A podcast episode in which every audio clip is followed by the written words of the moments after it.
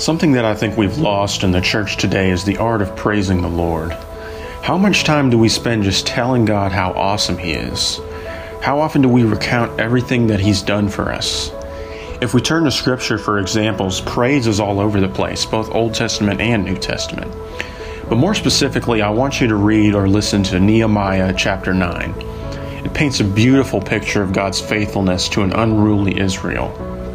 And as you go through this chapter, notice that only after praising the Lord for an extended time do the people ask Him to act on their behalf.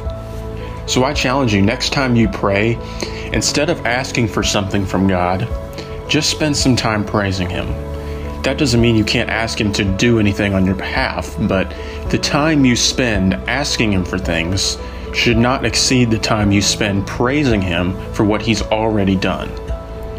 God is our Father. He desires a relationship with us.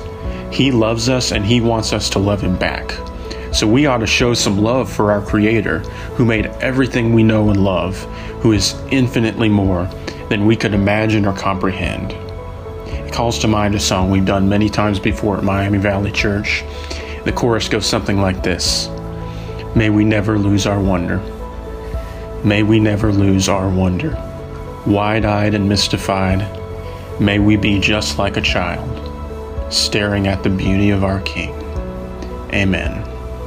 Lord, let these words always be true of us, and may we never lose our wonder. We love you so very much. You sent your Son to die for us, and for this we can never thank you enough. So, Lord, thank you again. In the name of Jesus, we pray. Amen.